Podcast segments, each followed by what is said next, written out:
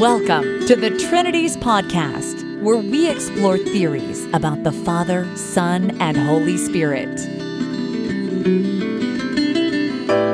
Do you love God enough to think about Him?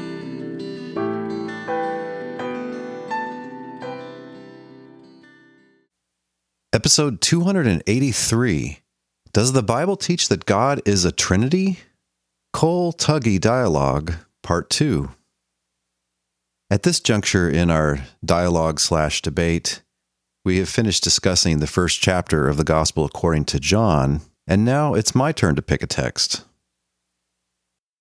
let's just move on and let the audience kind of digest what we're we're talking about. And I, I guess, in fairness, mm-hmm. I I gave a, a, passage. Maybe you can. I don't want to dominate and, and, give a bunch of passages, but maybe you can, you know, exegete one or or give one, and I can try to interact with it. I guess I would just pick uh, the Unitarian's favorite from the same book. You know, John 17, 1 through 3. This is the NRSV. After Jesus had spoken these words, he looked up to heaven and said, Father, the hour has come. Glorify your Son, so that the Son may glorify you, since you have given him authority over all people, to give eternal life to all whom you have given him. And this is eternal life, that they may know you, the only true God, and Jesus Christ, whom you have sent.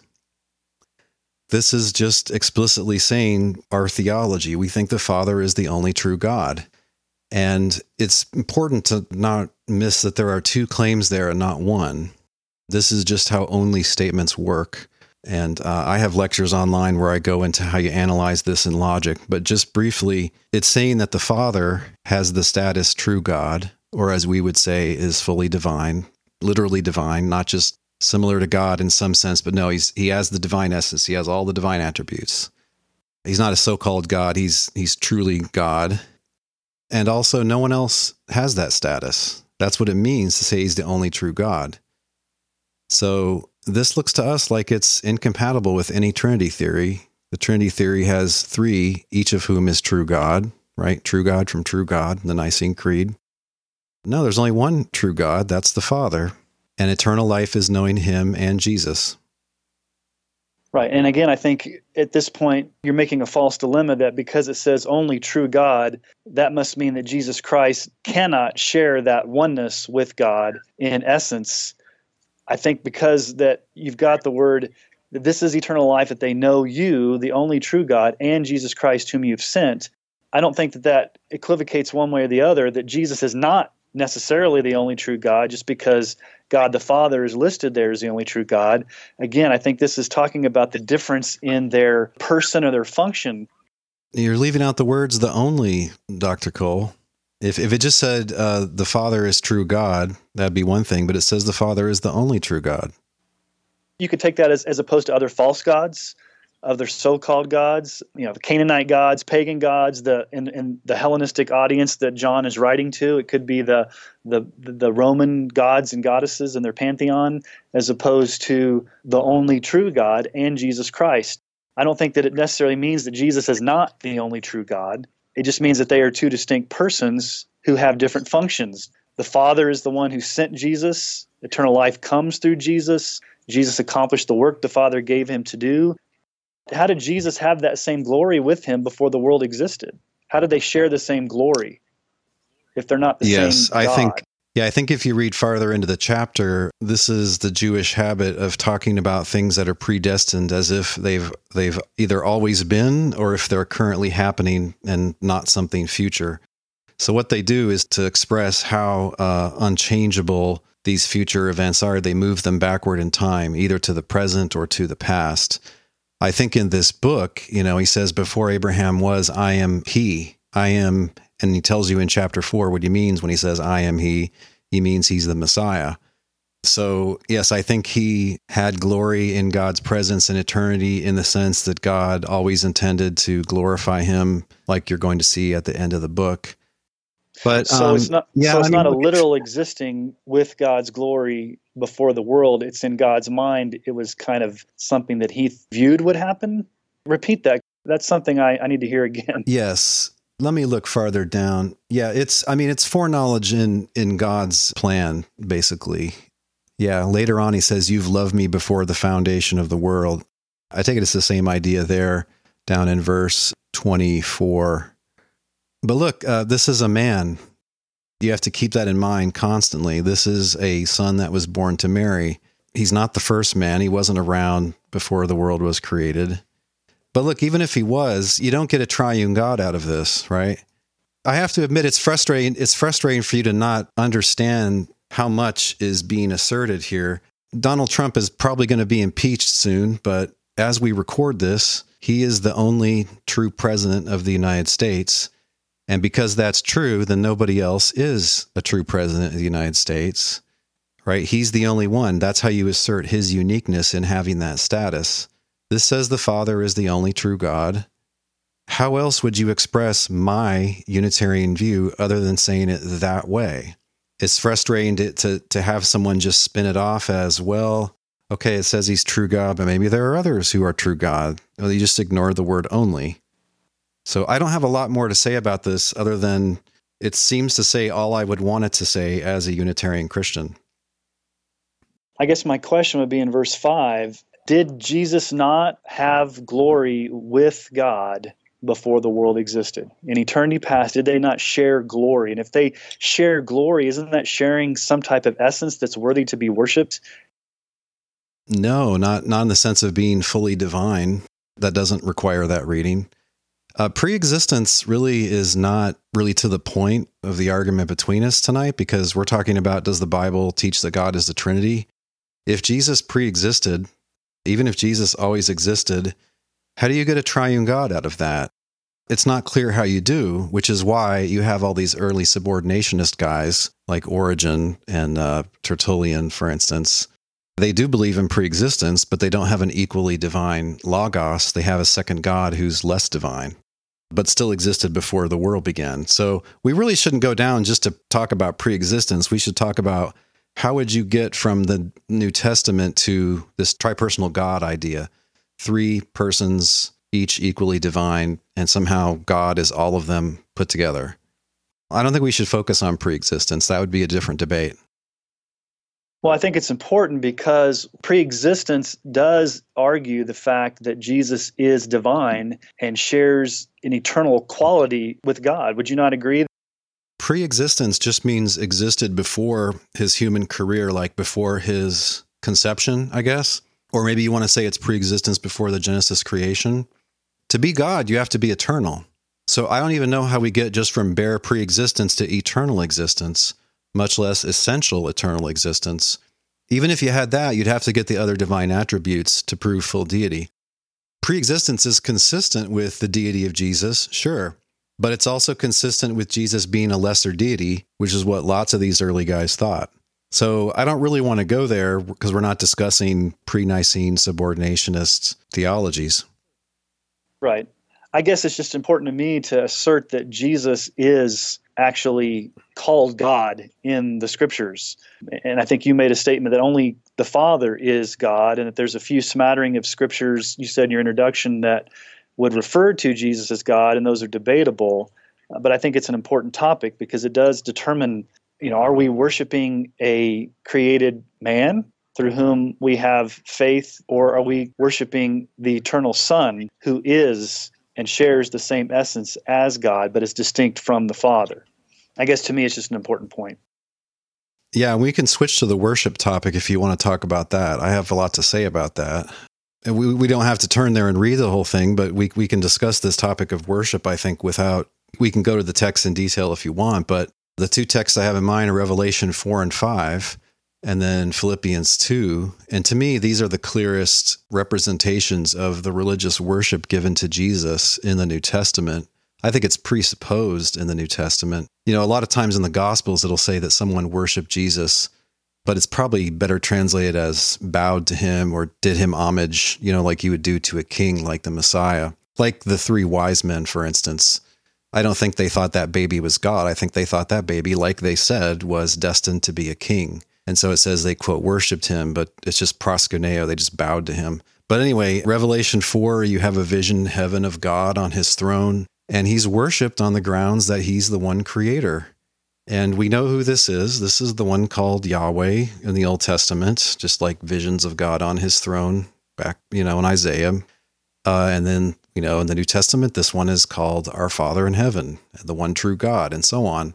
And then in chapter five, basically, they bring in this lamb who's been slain. They bring him into the divine throne room, and he is worshiped as well, but not because he's God or the eternal creator, but rather because of his service to God. That's what the worshipers say. And so you have two objects of worship you have God, and then you have Jesus. And the justification that's presupposed for the worship of Jesus is that God has exalted him to his right hand, which is a point that the New Testament really emphasizes. You see this repeatedly in Acts, for instance. And so to me, there isn't a concern there about somehow, by definition, worshiping a creature is idolatry. They don't seem to be worried about that. Paul says, and again, he's talking about the exaltation of Jesus in fulfillment of Psalm 110.1. I think that's what's in the background uh, in Paul's mind, and and again in Luke and Acts. He says that uh, you know Jesus, after his exaltation, is worshipped to the glory of God the Father. Their idea seems to be that you worship God by worshiping, or if you want to say honoring, the Son of God the glory, as it were, flows on through the Son to the Father. So the Father is the ultimate object of worship. They don't seem to be worried about, you know, um, a horror of accidentally worshiping a creature instead of the Creator. They think that worshiping this man who's been exalted gives honor to the Creator who exalted him. The exaltation entails that you're supposed to honor him in this way. Or it could be that they view Jesus as equal in essence with God and had, didn't have a problem with him receiving worship but distinct in function. He's the resurrected Christ. He's the exalted Christ because, in the function of how the three persons work, he's the one who fulfilled the incarnation, the cross, the resurrection. Uh, he's the lamb, lion who's worthy to take the scroll. So I, I don't think that there's anything in the Revelation 4 and 5 that would make it sound like God is authorizing worship of Jesus, and therefore, because God is authorizing the worship of Jesus, Jesus is therefore inferior to God, and he's worshipped as a as a less than God. Is that is that kind of what you're arguing? Well, I mean, look, we know he's inferior to God in respect of God is essentially immortal, and Jesus was able to be killed. What you see in Revelation 5 is not what you'd expect to see if the author's view is that you can only worship Jesus because he has the divine essence and the reason is uh, they give the reason for it says singing a new song to him. It says, For you were slaughtered, and by your blood you ransomed for God saints from every tribe and nation, and you've made them a kingdom and priests serving our God. Right. So even in saying that, they're distinguishing him from God. He's not God. We know who the Lamb is, right? He's the Son of God. Right, they're distinguishing him from the Father as a distinct person, but they're not saying that he's inferior or that he's less than or that he's subordinate. There's nothing in that text that would lend you to think that just because he fulfilled the cross and won our salvation through his resurrection as the slaughtered lamb, that he's not fully God. He's distinct from the Father. Well, again, Paul teaches in about three places that that God is immortal, and I take it that he's essentially immortal because you know, what would God's life depend on that you could take away God's life? you couldn't drain his blood or take away his oxygen or hit him with a nuclear bomb. God's immortal, Jesus died, so boom, there's your difference in divine attributes right there. It's just presupposed. I mean, look, to, to say that uh, he's just distinguishing the Father from the Son within the triune God, I understand that's where you're coming from, but what I'm saying is that this passage can be understood in a first century context without bringing in these later concerns.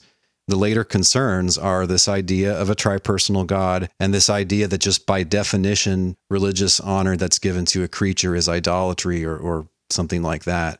It's just not here. It's not in this writing. But you seem to think that Jesus is basically receiving glory and honor as the um, the radiance of God's glory, but not equal in glory to the Father because I'm going to ask you like Hebrews 1 3. Essence just doesn't come into it. I mean, it just it says that he's being honored because of his service to God. Basically, essence just isn't okay, cited here. Hebrews one three. He Jesus is the radiance of the glory of God mm-hmm. and the mm-hmm. exact imprint of His nature, and He upholds the universe yeah. by the word of His power. That term radiance appears nowhere else in the Bible. And it basically means an effulgence or a shining forth. Uh, it's more than just Jesus reflects God's glory. Like we can reflect God's glory. It means that Jesus actually is exact radiation of God's glory. He's the exact imprint of that. He's the overflowing, visible, physical expression of the invisible God. He's his very nature and essence. Until you get to the essence part, you're saying things that Unitarian Christians like me agree with. God was in Christ reconciling the world to himself. And if you've seen me, you've seen the Father. I mean, Jesus is the greatest revelation of God. This Jesus, the same guy who's a man. And so, so just Jesus by definition, is, is the greatest revelation of God, but he is not God. Yes. Now, he could be called God, but, you know, I, I think you have to make a distinction here. You have to make a distinction between monotheism and monotheosism. Right? So monotheism is that there's exactly one God. There's only one God. There aren't two gods. And I think monotheism is true. Monotheosism is a stupid word that I made up that means there's only one who could be called God. And that is false according to the Bible because Satan is called the God of this world. In one passage, Jesus in John 10 argues that those to whom the word of God came can be called gods. We know that the members of the divine council in the Old Testament are referred to as gods. God is called the greatest among the gods in various Old Testament passages. So, monotheism, true, there's only one God. That's talking about ontology. Monotheism, that's false. That's saying, hey, this word can only apply to one being. It sounds like a, it sounds like a semantic times. game. You're basically saying that there is only one God in essence who is the Father, and anytime somebody else in the scripture is called a God or God, then they can be called that appellation, they can be given that name, but that doesn't necessarily mean they share the same essence. So therefore, there is no Trinity. Yep. Is that is that what you're saying? No, that last part doesn't follow just from the grammatical points alone. No, but I am saying that beings other than God can be called God. I mean, since we're in Hebrews 1, we can look down at verse 8 where he's quoting Psalm 45. He says, Of the Son, he says, Your throne, O God, is forever and ever etc., etc. Therefore, verse 9, God, your God, has anointed you with the oil of gladness. So there are two who are being referred to as God here. He says this is a prophecy about the Son. Originally, this was about a king, it seems. A king was being addressed as God, if that's the right translation, your throne, O God. Some, some say it should be translated as God is your throne forever. Put that aside. If the translation is right here, then both in Psalm 45 and in Hebrews 1 8 and 9, someone other than God is being called God, and this other one has a God. You know who else has a God in the New Testament? Jesus. He tells you several times in Revelation, he refers to my God. He's talking about the Father. He refers to the Father as my God and your God in John chapter 20. We know he's not God because he has a God over him. The God of the Bible, by definition, doesn't have anyone over him. He's the top level. And, and again, I would say as a Trinitarian, what you're doing is you're confusing the essence with the function. That Jesus, in his earthly incarnation, related to his Father and worshiped his Father as a good Jewish man would that grew up in monotheism. But that doesn't necessarily prove because Jesus calls God his God that he does not share the same essence with God. It's not that he calls God his God, it's that he has a God I mean, it's it's not the point about calling someone else God. God could call someone else God. God could call Satan God, or you know, judges or angels. He could call them gods. No, it's not that. It's that right. Uh, like Paul refers to in Ephesians, he talks about the God and Father of our Lord Jesus Christ. It's not a point about language. It's it's that yeah, God is the God of me and you, and also the God of the Lord Jesus. When the Trinities podcast returns, Dr. Cole asks me a pastoral question.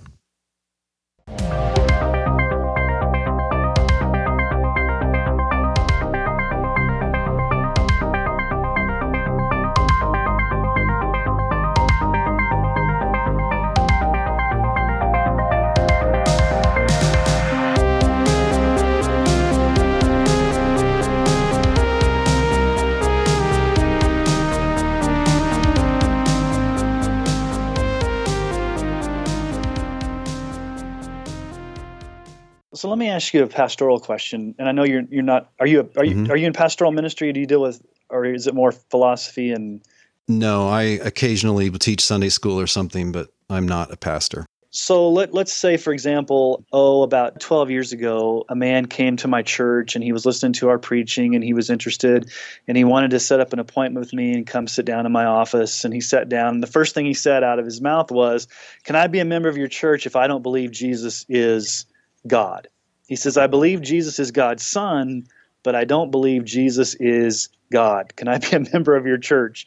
And of course, you know, as a Trinitarian who believes in the deity of Christ, we, we had to unpack that like bottom line how does your theology give you assurance of salvation with jesus being a mere man and messiah but not actually god like pastorally speaking and, and and i guess unpack that for me as far as how the rubber meets the road in your personal experience of salvation and how you relate to the three persons of the trinity I mean, in my personal experience of salvation, I was born again and baptized in a uh, Bible oriented charismatic church. And then I went to a Bible church, which was very anti charismatic.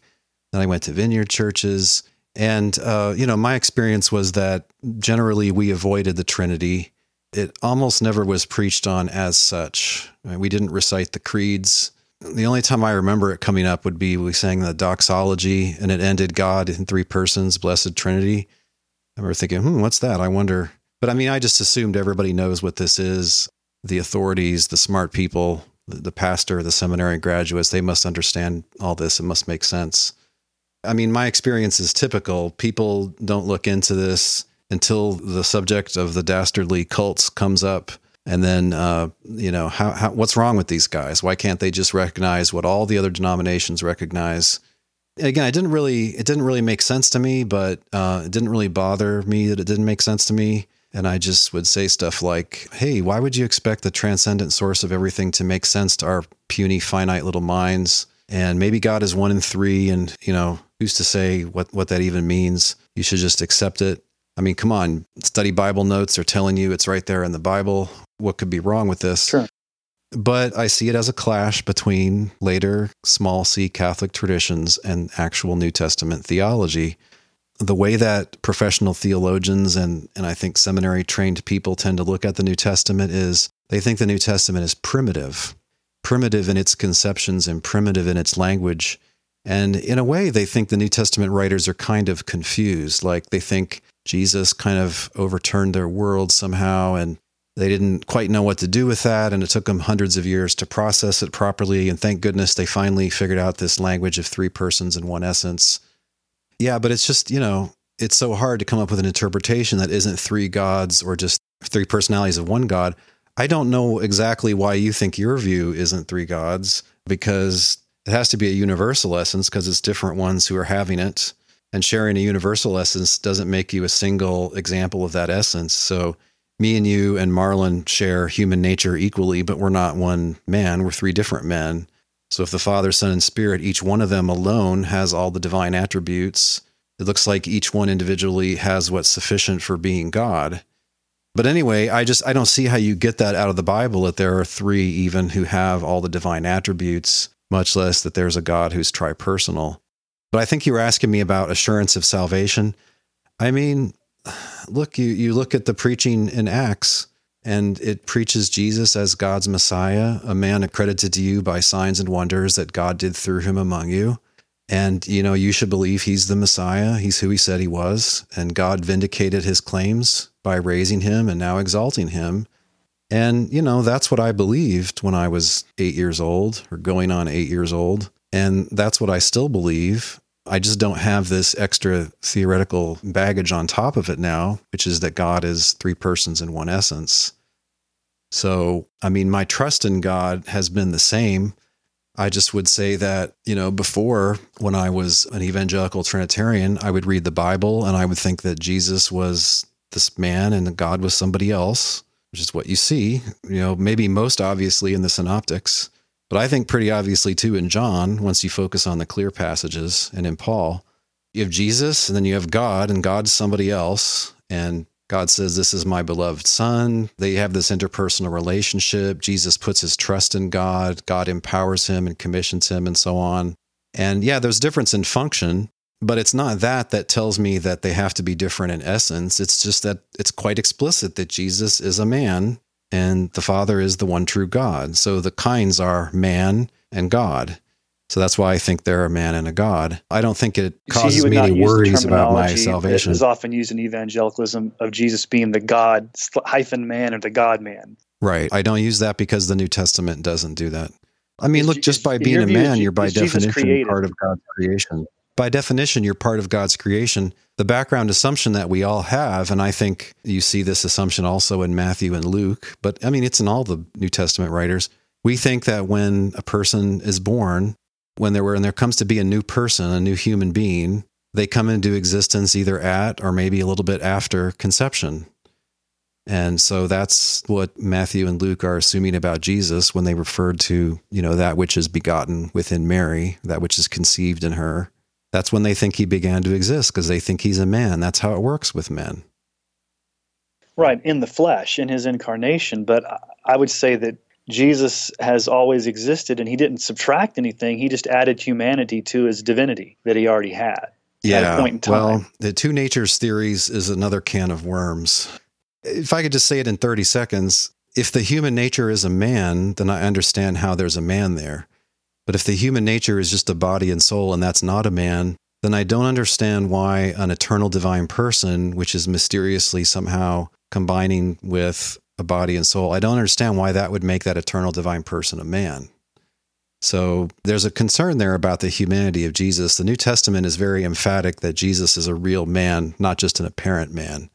Right. And I agree but, with that. That the docetics of the early church that Jesus just appeared as a man. Right.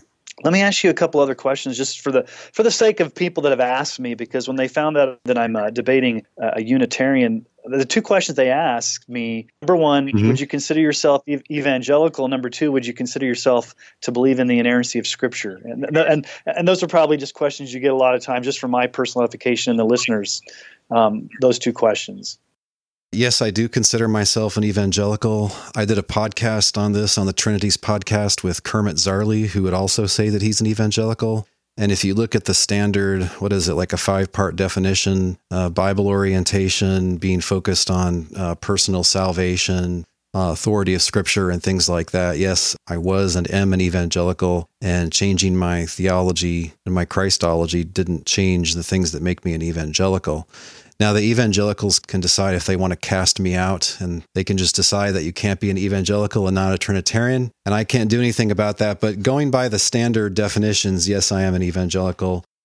No, I don't believe in inerrancy.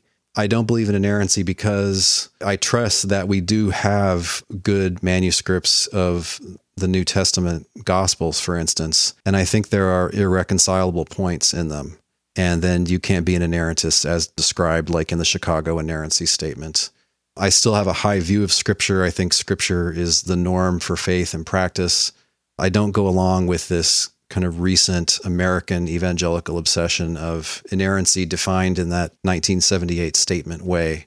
I haven't agreed with that for some time, just purely based on reading the New Testament and trying to be intellectually honest with it. But that didn't really have anything to do with my being Unitarian. It doesn't depend on that kind of thing. If, if uh, well, one passage says one donkey, another passage says two donkeys, and it can't be both, that's just sure. not going to come into well, Christology or Trinity. Right. And I don't want to get on left field as far as well, we've talked about inerrancy, hypostatic union. There's a lot of things that we've gone on tangents with. And I don't know, Marlon, how we're doing on time as far as the conversation. Yeah, we actually, uh, time just expired. So, okay. Yeah, you guys are right on time once again. When the Trinities podcast returns, our closing statements.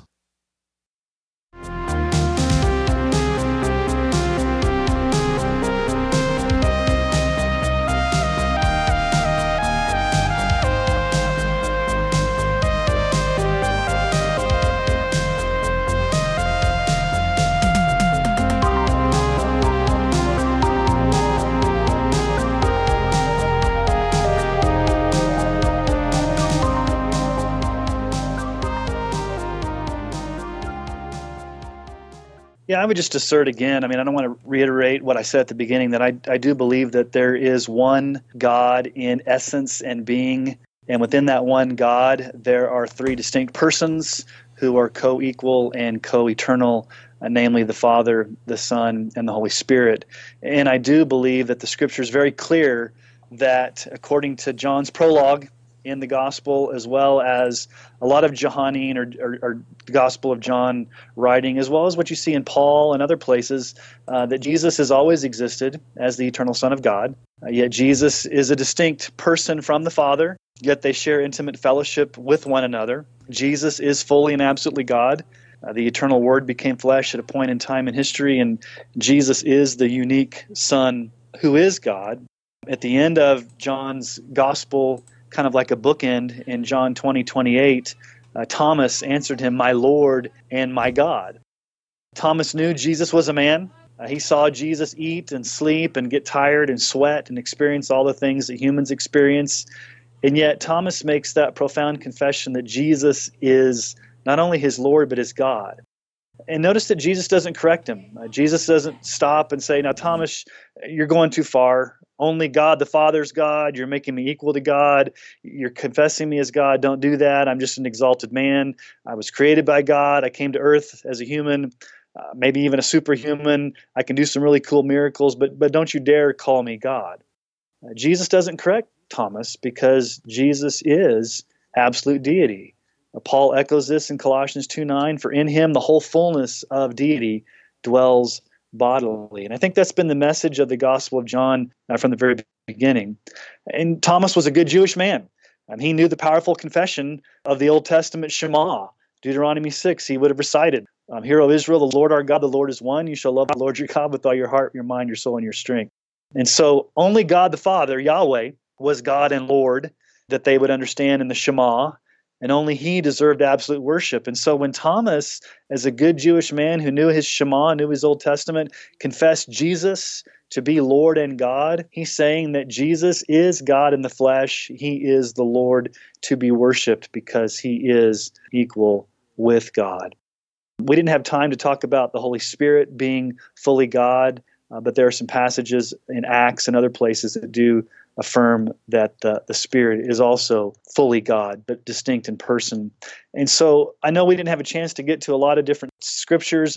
Um, I do appreciate the the dialogue with Dr. Tuggy. That's the first time I've ever interacted with him, and um, he's been gracious. I feel like we've hopefully been able to listen to each other. We may not agree at all, but I pray it's been edifying to where our audience clearly knows where we come from, and uh, we've been able to tackle some of these difficult issues. And so I appreciate his willingness. And um, I have to make a confession. Um, I, am new to this. I don't often engage in a lot of apologetic debates. Um, I have my own podcast and deal with a lot of issues related to um, reform theology and other things, but this is kind of new territory for me. So I don't have as much experience as Dr. Tuggy, but I hope that um, I was faithful to the biblical text and uh, faithful to to the scriptures. And so that's that's my closing statement.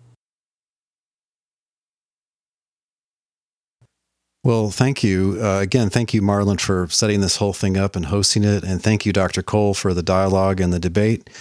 Uh, I do appreciate it. I think it's a really important topic. I mean, the debate to me is is somewhat typical of interacting with evangelical Christians on this. They tend to not have super developed views about the Trinity, but they want to focus really on the deity of Christ. And that's kind of a whole nother discussion. Uh, we could talk about that at great length briefly, my view is that Jesus is presented as the Son of God who has some obvious limitations that God doesn't have. it's explicit that he's a real man. I don't think this traditional incarnation theory is actually supported in the New Testament.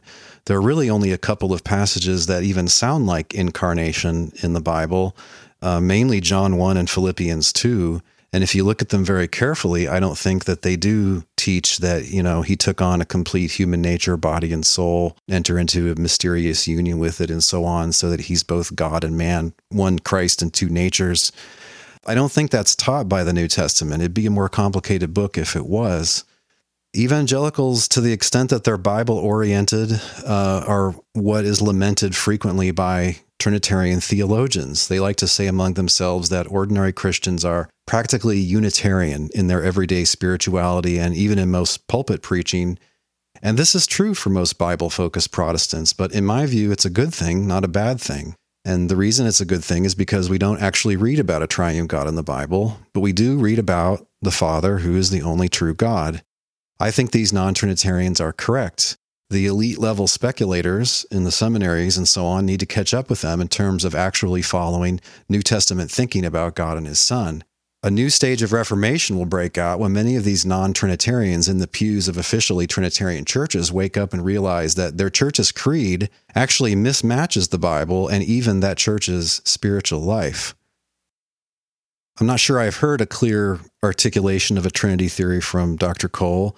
He's got three different ones, each one's God. I'm not sure why he really thinks they're the same God because given that they're distinct, sharing the same universal nature shouldn't make them one anything other than just equal in status. And he hasn't, I think, demonstrated the Trinity from the Bible, showing how you go from the Bible, which talks about the Father, there's God, and then there's the Son of God and the Spirit of God. He hasn't shown how you get from that to this idea of a tripersonal God you know, I just think the Reformation hasn't gone far enough. I think some of the Reformation characters that we see in history, what are now called the radical reformers, I think they were right about this. They were right about a lot of things about God and Jesus. They could see that the doctrine of a triune God is no more a New Testament doctrine than is the papacy or transubstantiation. For whatever reason, reformers like Calvin and Luther, they wanted to roll back Catholic developments but they didn't want to go back farther than about the time of Augustine when it comes to this tripersonal God idea. So they just seem to not know about, you know, the earlier stage of all this subordinationist stuff. Dr. Cole in his closing statement mentioned that Thomas, he says to the risen Jesus, my Lord and my God. Wow, isn't he saying that Jesus is God? No, I don't think so. I think he's presented there as being the first one to give the typical New Testament confession, which is that there's one God, the Father, and there's also the one Lord, the Lord Jesus Christ. This one God and one Lord confession is what you see in 1 Corinthians 8, it's what you see in Ephesians. And so he's saying, My Lord, that's the risen Jesus that he recognizes, and he's saying, My God. He's recognizing that God is at work in him. You have to look at what went earlier in the gospel according to John to understand this interpretation. There's a lot of talk about God being in Christ, God working through Christ. It's the Father in me who does the works and so on. And so just you know, whenever you see a passage in the Bible where someone says, "Hey, it's saying that Jesus is God himself," it's saying that Jesus just is God, you know, just look in the rest of the chapter and you'll see that somewhere else the author is presupposing that there's a difference between God and the Son of God, or the one God and the one Lord. It's in the same chapter that John tells you his main point, which is that Jesus is God's Christ. Not that he's God, not that he's a God man. It's in this same chapter that Jesus says, uh, Don't hold on to me, for I have yet to ascend to my Father and your Father, my God and your God. Okay, so we know that there's one who is your Father and my Father, and our God and Jesus' God. Right, that's the whole rest of the book. There's one God, the Father. The Holy Spirit is a less clear issue, I think, than whether God is a Trinity or the Father alone. But you have to keep in mind two basic undeniable facts about the Holy Spirit in the New Testament. One fact is you know that things that aren't persons can be personified, right? We talked about this earlier when we talked about God's wisdom being personified as a lady, almost like a goddess kind of figure. But yeah, you don't take it literally if it's personification. So you have to keep that in mind. The Holy Spirit, for sure, is heavily personified in a handful of passages. But notice that the Holy Spirit has no personal name. It's just God's Spirit. So it's like Dale's Spirit or Dr. Cole's Spirit or Marlon's Spirit. It's not an additional person, it's the one whose Spirit it is. And notice that the Holy Spirit is never worshiped. So the Holy Spirit is conspicuously absent from, say, Revelation 4 and 5 that we looked at if the Holy Spirit is a co equal divine person, you'd expect the Holy Spirit to be worshiped just as much as the Father and the Son. In fact, if God's triune, you'd expect to see the triune God worshiped. You don't see the triune God worshiped. Again, you see what really fits well with a Unitarian Christian theology. You see, the Father is the ultimate and the main object of worship, but also the risen and exalted Jesus Christ is worshiped as well to the glory of God the Father.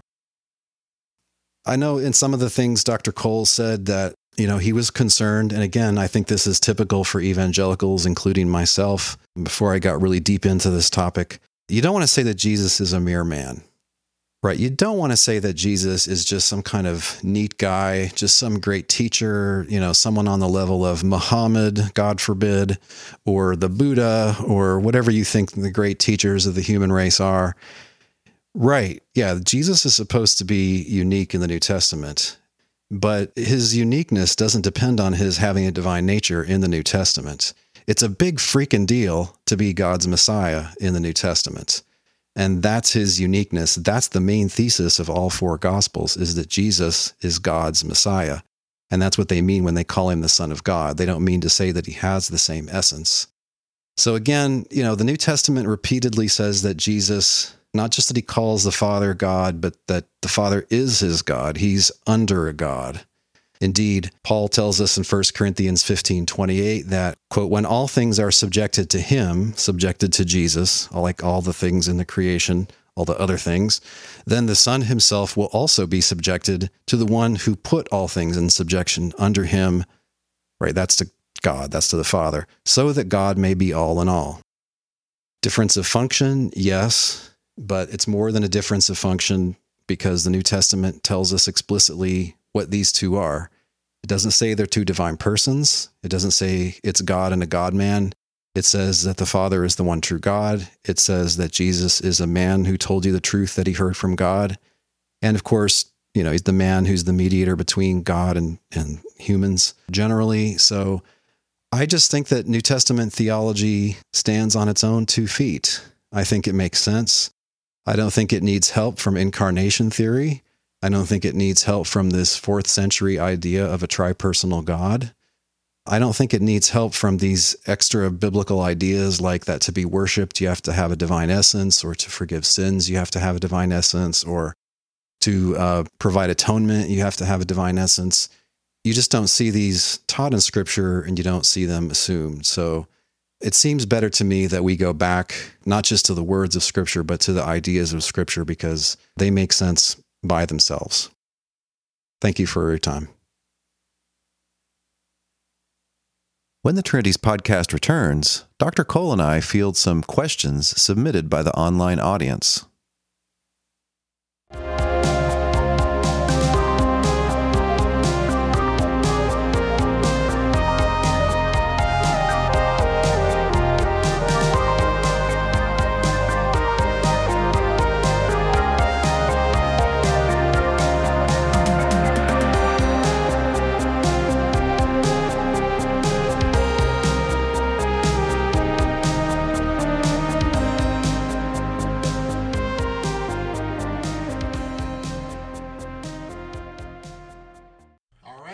You, fellas, once again for your closing remarks. All right, so now we're going to go into a Q&A session.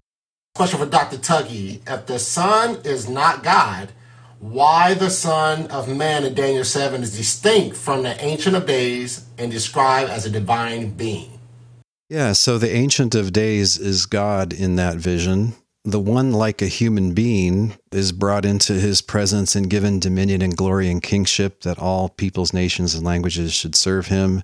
And um, look, this is all consistent with what you see in the New Testament, which is that Jesus is a man. And now that he's been raised and made immortal, he's been exalted to God's right hand. So there's nothing in the phrase, a one like a son of a man, which requires a divine being rather than a man. You can look like a man and be a man. And that's how the New Testament authors take it.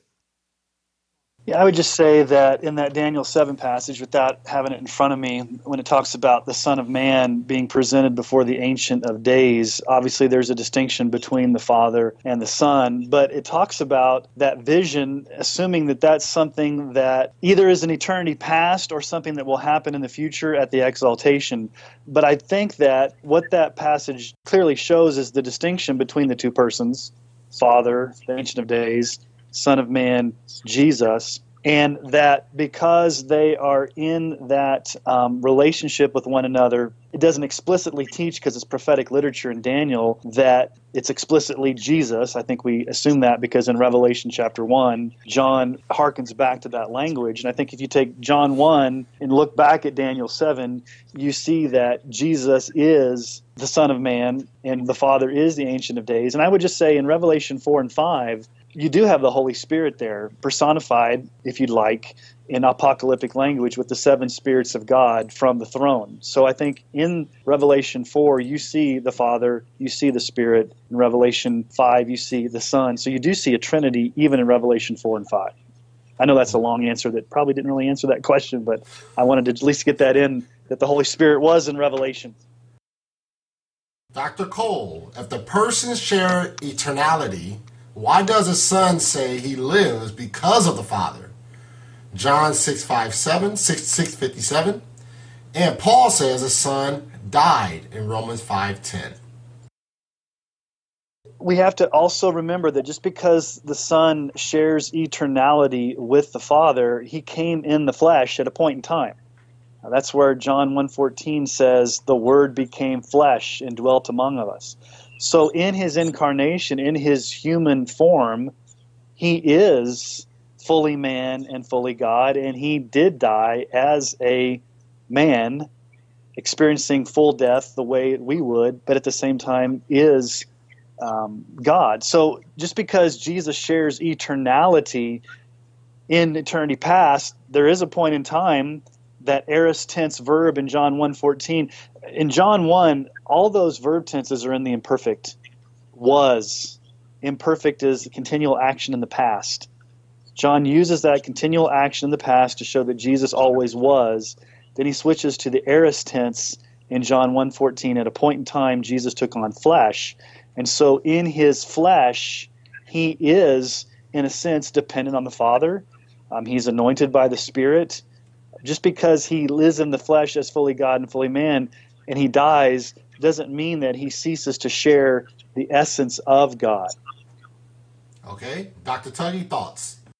Uh, just two quick points. I claim that, and I don't think any uh, exception to this has been shown. I claim that it's not a New Testament teaching that the Son eternally existed. There's not even any passage that obviously sounds like this. The closest I've ever heard is Jesus being called Alpha and Omega, but I just think that's a way of asserting uniqueness. It's not a New Testament concern to say that Jesus always existed. That became an obsession during the Nicene theology controversy, the so-called Arian controversy in the th- in the middle of the 300s. Uh, and that's why scripture writers just don't spend any time on it. Look, that the Son died is a huge problem. God, we know, is immortal, and you can't kill God, but the Son died. If you just say that the Son experienced death, well, fine, but it says more than that, right? It says that he literally died. Uh, I don't mean that he necessarily ceased to exist, but I just mean that he died. If you want to, you know, hear more about that topic, I did a podcast called "Tis Mystery All: The Immortal Dies," quoting the line from uh, the Wesley hymn.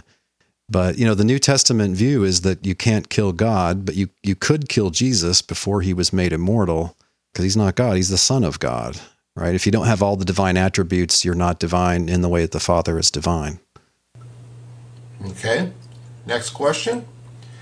Dr. Dale, what is your exegesis of 1 John 5 7? 5 through 7. There are three that bear witness Father, Son, Holy Spirit, and Colossians 1:15 through 17 equals Jesus.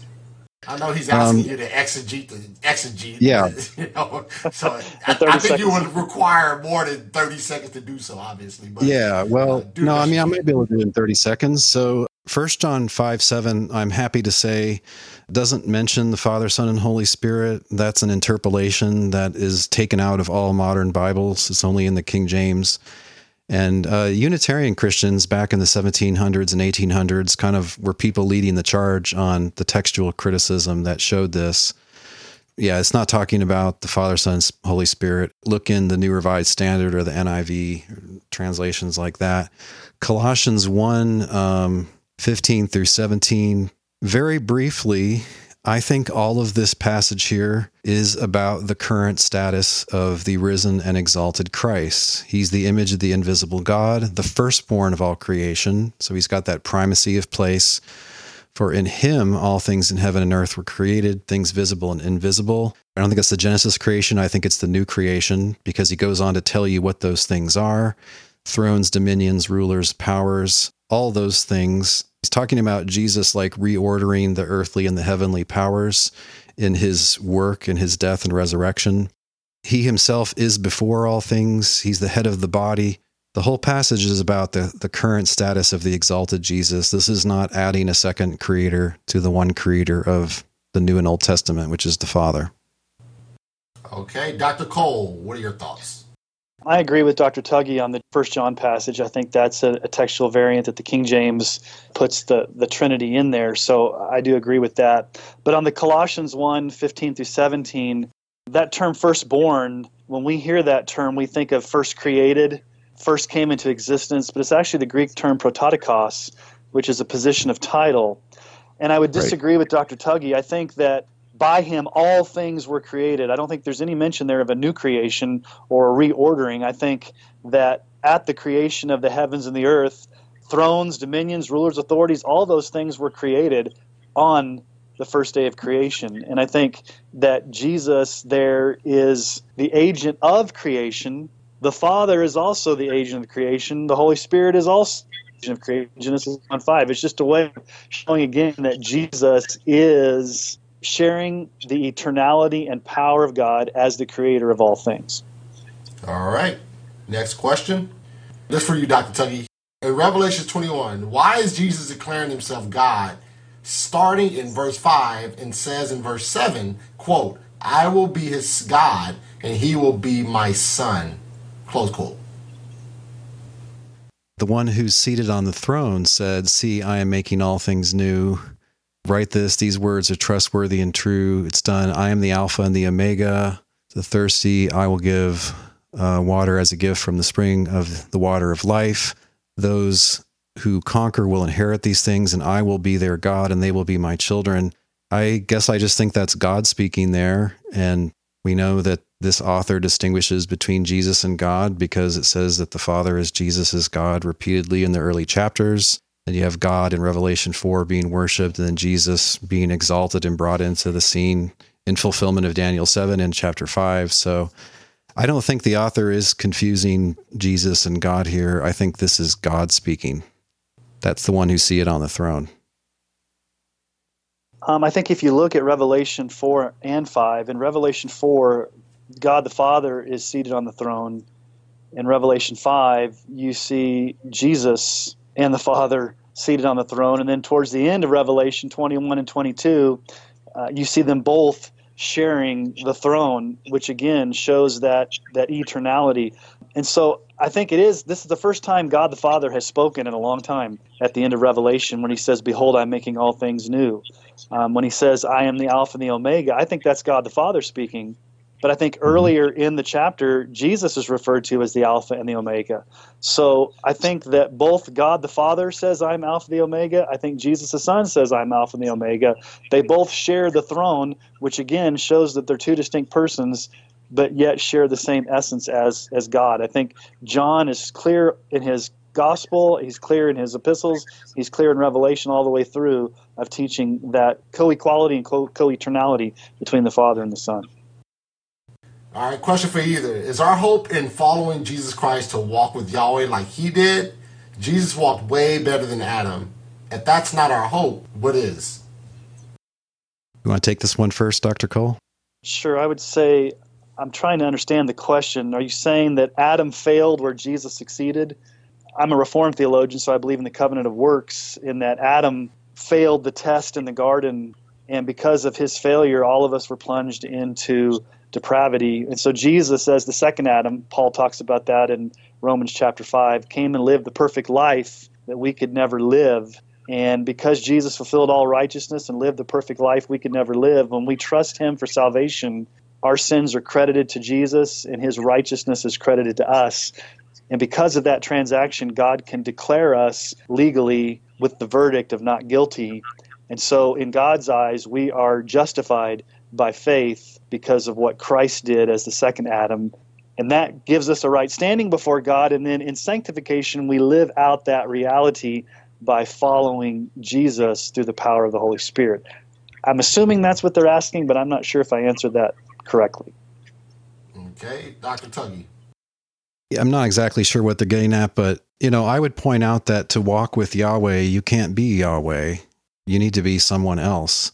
And I agree that Jesus is presented as the second Adam, who perfectly obeyed and indeed is a model for us to imitate. Once I gave a presentation, which ended up becoming a published paper called Jesus as an Exemplar of Faith in the New Testament. And it's actually interesting. It's a very clear theme, particularly in the Synoptic Gospels, but also in a few other places like Hebrews, that Jesus put his faith and trust in God. He had to do that because he was a limited being. He was not all knowing, all powerful, immune to temptation. You know, he could be afraid, he could be tempted, he, he could feel despair even when he was about to lose his life. And so, yeah, I, I do think our hope is to follow Jesus into self sacrificial obedience. And, you know, Paul is really holding out that possibility for us in Philippians 2. He's not, I don't think, talking about incarnation, but he is talking about the self sacrificing service of the earthly man, Jesus. And he's saying, You do likewise.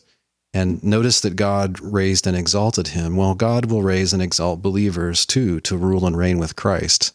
That's kind of what Paul is driving at and part of what he's doing in that book. So, yes, this is our hope. And uh, I think it presupposes that Jesus is not God, but a human who's the Son of God.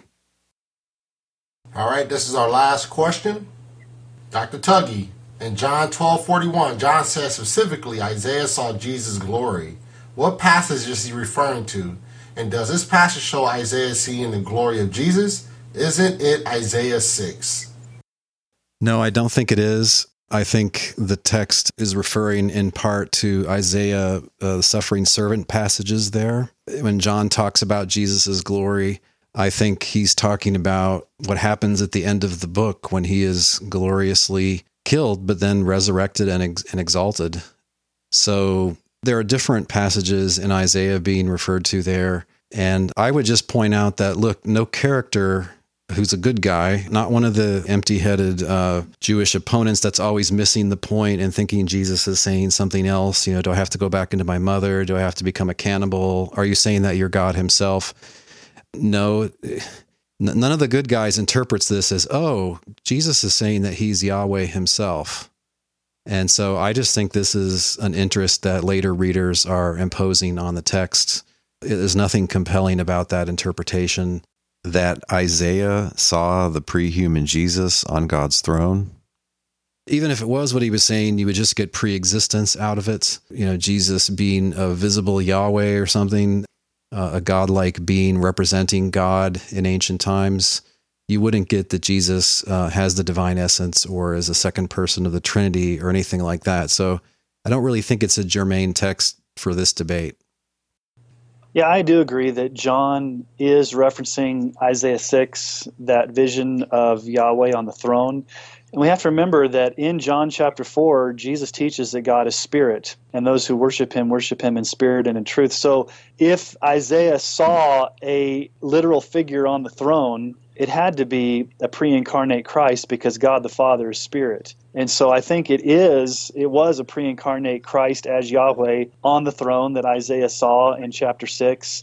And I think John is making that reference to Jesus by again linking back the idea that before Abraham, I was, I am, all the seven I am statements in the Gospel of John pointing back to Exodus 3:15 where Moses hears from the burning bush, I am that I am.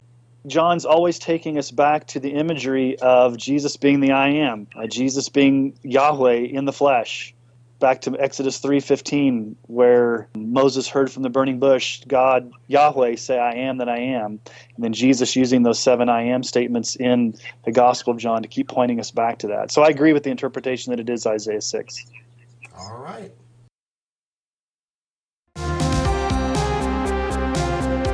So what did you think? Did Dr. Cole make a convincing case that if you believe in the teachings of the Bible, you therefore must believe that God is a Trinity? Honestly, I don't think that he gave any such argument.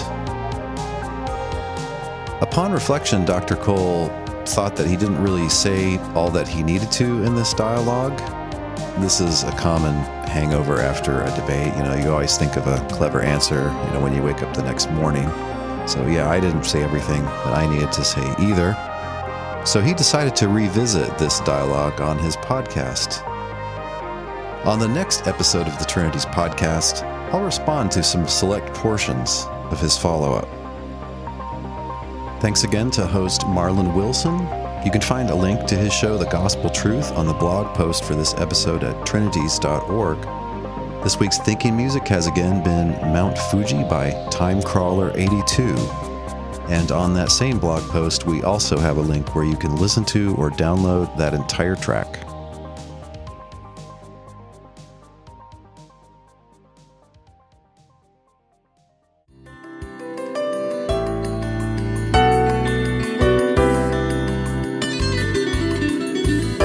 Thanks for listening. We'll see you online at trinities.org. Till next time, don't forget to love God with all your mind.